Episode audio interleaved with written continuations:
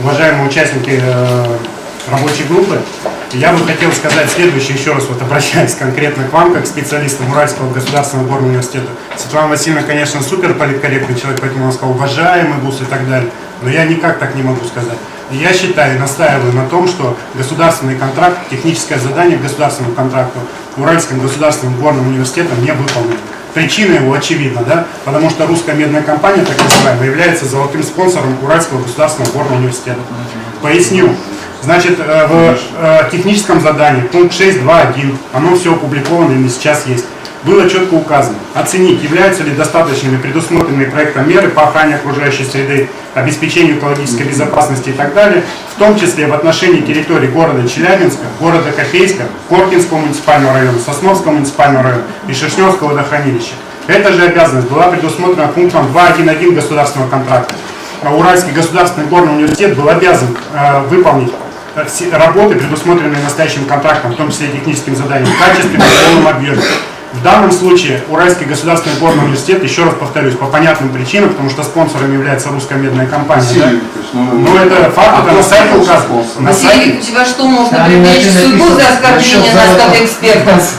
Я не про экспертов, а про Уральский А у горный нас работали эксперты, а не ректор горного То есть университета. Без- без вопросов. Нас купили, и вы понимаете, нас купили, и мы Без вопросов, дайте я договорю, потом.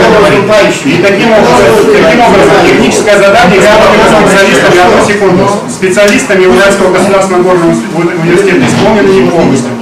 В многостраничном отчете, шестостраничном, в том числе в заключении номер 15, нет вообще оценки влияния намечаемой деятельности ГОКа на территорию Копейского городского округа. Вообще нет. этого влияния не будет. Вы обязаны, были, вы обязаны были по техническому заданию оценить влияние на город Копейск. Если вы считаете, что этого влияния не будет, вы должны были написать Я написала, влияние этого, этого, этого момента в данном случае нет. А несмотря на то, что поселок Синеглазово, который входит в территорию Копейского городского округа, стоит непосредственно на берегу озера Синеглазово, из которого планируется обеспечивать водоснабжение ГОКа, да, ни слова вообще не сказано, что на самом деле э, поселок Синеглазово может остаться на берегу болота, да, в лучшем случае, а то и просто пустыря. Э, Значит, следующее. Аудиторами, аудиторами вообще, аудиторами вообще не проведены исследования и анализ, анализ э, особенно, мнение жителей деревни Томина об их возможном переселении. Э, Констатируется в виде э, факта, жители будут переселять. А кто спросил жителей, а каким образом вы оценили социальное воздействие при переселении? Пострадают люди, не пострадают люди, хотят они переселяться, не хотят они переселяться. Следующее. Вообще проигнорированы экспертами результаты опросов жителей Политаевского Вознесенского поселения Сосновского района. Да, я уже заканчиваю. Значит, вот э, присутствует депутат Вознесенского сельского поселения Надежда Леонидовна Стеклова, да, которая не даст собрать. Решение Совета депутатов было об утверждении итогов голосования. 90%, 98% жителей Вознесенского сельского поселения категорически против реализации проекта. Э, Уральский государственный горный университет вообще проигнорировал это. Этот документ не был не проанализирован, ничего. Ну вы же не говорите сейчас о том, что Это, это обязанность была оценить социальное воздействие на жителей Сосновского района, Вознесенское сельское поселение. Следующий момент. Аудиторы не запросили и, соответственно, вообще не исследовали документацию по Бергельдинскому участку. А я напомню и настаиваю на том, что прямо в экологическом обосновании страница 48 было сказано, транспортирование руды с Бергельдинского участка осуществляется самосвалами, а очищенные источные воды Бергельдинского участка планируется направлять для пополнения оборотной системы Томинского ГОКа а, и а, переработка руд планируется на промплощадке Томинского блока. Соответственно, за три карьера, то есть, соответственно, отвалы руд там будут, там э, хвостохранилища будут гораздо больше и так далее и тому подобное.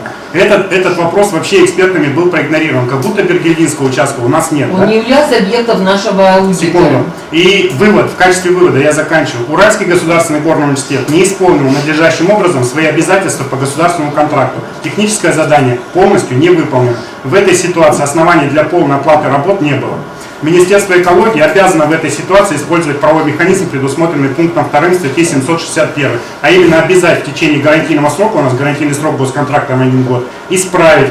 В законе сказано каким об- образом.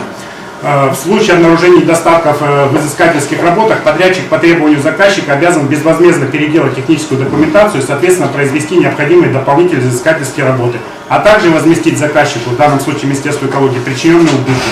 Такая же обязанность предусмотрена и государственным контрактом.